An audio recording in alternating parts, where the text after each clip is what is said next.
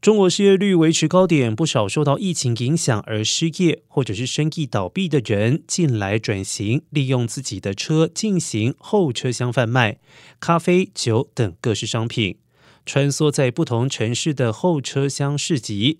而数据显示，近几个月中国失业率仍然处于高点。全国城镇失业率从二月的百分之五点五上升到四月份的百分之六点一，七月微幅下跌到百分之五点四。全国十六到二十四岁失业率从二月的百分之十五点三上升到七月的百分之十九点九，再创新高。